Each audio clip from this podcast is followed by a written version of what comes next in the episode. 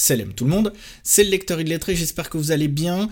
Lire pour mieux réfléchir, c'est le maître mot de ce podcast. Et aujourd'hui, j'aimerais vous parler du livre L'Islam et le savoir, panorama de la pensée islamique contemporaine de Mohamed Oudihat, publié par Islam Actuel et Héritage.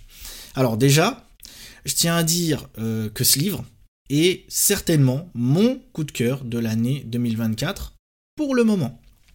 Parce que vous allez me dire que l'année 2024 ne fait que commencer. C'est pas faux, mais quand même.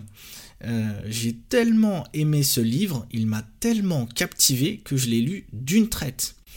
Euh, mais euh, vous allez me dire, qu'est-ce que t'attends pour nous dire de quoi ça parle? Tranquille, j'y viens. Dans ce livre, Mohamed Oudihat analyse huit discours islamiques sur l'islam et le savoir. C'est l'occasion pour lui de dresser un certain panorama euh, de la pensée islamique contemporaine, au moins sur cette thématique, comme l'indique le sous-titre du livre. Et rien que ça, euh, ça fait de ce livre un outil très intéressant qui permet d'y voir plus clair. Parce que quand on lit, par exemple, il est important de savoir situer idéologiquement l'auteur du livre ou de l'article qu'on lit c'est important pour pouvoir faire preuve d'esprit critique et ne pas tout gober dans tout ce qu'on lit au risque de finir par se perdre. Donc c'est un livre important. Euh, je disais que l'auteur analyse plusieurs discours islamiques euh, sur l'islam et le savoir. Il y a d'abord euh, l'apologétique, le religieux, le mystique, le moderniste, le postmoderniste et le décolonial. Mohamed Oudihat analyse les caractéristiques de chacun de ces discours et met en avant les limites et les faiblesses de chacun d'entre eux. Mais il va également euh, citer quelques noms de penseurs pour chaque typologie. Et comme je l'ai dit un peu plus tôt, euh, pouvoir situer idéologiquement un penseur est indispensable quand on veut faire preuve d'esprit critique. À côté de ça, euh, l'auteur analyse euh, aussi une alternative à ces discours qu'il appelle le nouveau discours islamique.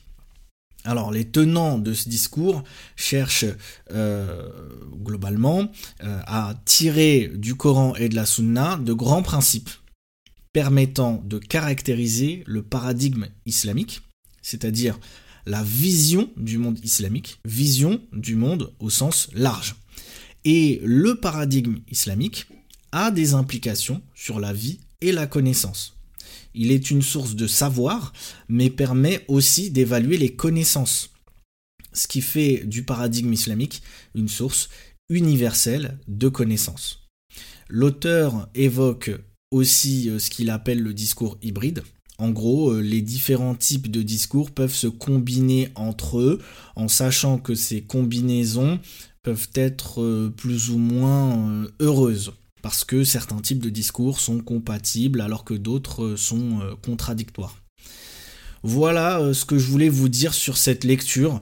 J'espère que cette émission vous a été utile. Si c'est le cas et que vous voulez soutenir le podcast, abonnez-vous et notez-le sur votre plateforme d'écoute préférée. Pensez à me suivre sur Telegram pour plus de partage de lecture. Le lien est en barre d'infos.